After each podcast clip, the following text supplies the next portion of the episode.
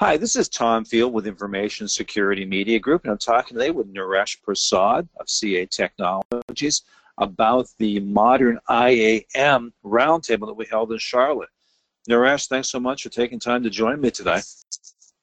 No, glad to. Thanks, Tom.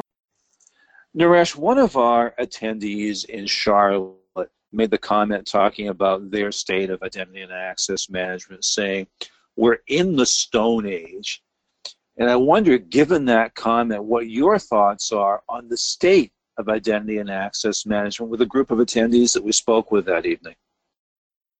Well, I think what was really clear, Tom, is that a lot of people are in the are trying to modernize their identity and access management.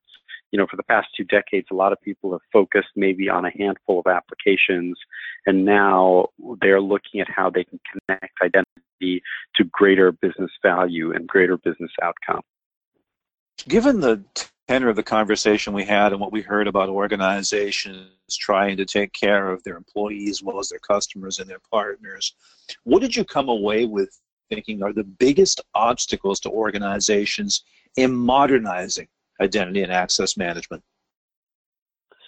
Well, I think there there are a couple of things that I, I that I, I, took away from that. Like the first is there's a lot of challenge around like defining what the new experience is, both for their customers and employees, and a, large large part of that is one like trying to like, like gain consensus. The second part of that is there are some technology challenges in the fragmentation because a lot of what they're trying to do is take either take an access approach to it, either a user lifecycle approach to it, or look at the governance side and rationalizing all of those pieces into one cohesive strategy is something that I, I saw a lot of the attendees struggling with. We had a really engaged audience there. They participated in the conversation, shared a lot about what they're doing in their own organizations, and they all stuck around afterwards to talk with one another and talk with you. My question for you, what did you take away from the conversation? What did you learn from what the audience gave us, and how might you apply that to future conversations that we have? Well, I think one thing that I took away was that the conversation around uh, identity should start with how people can migrate forward.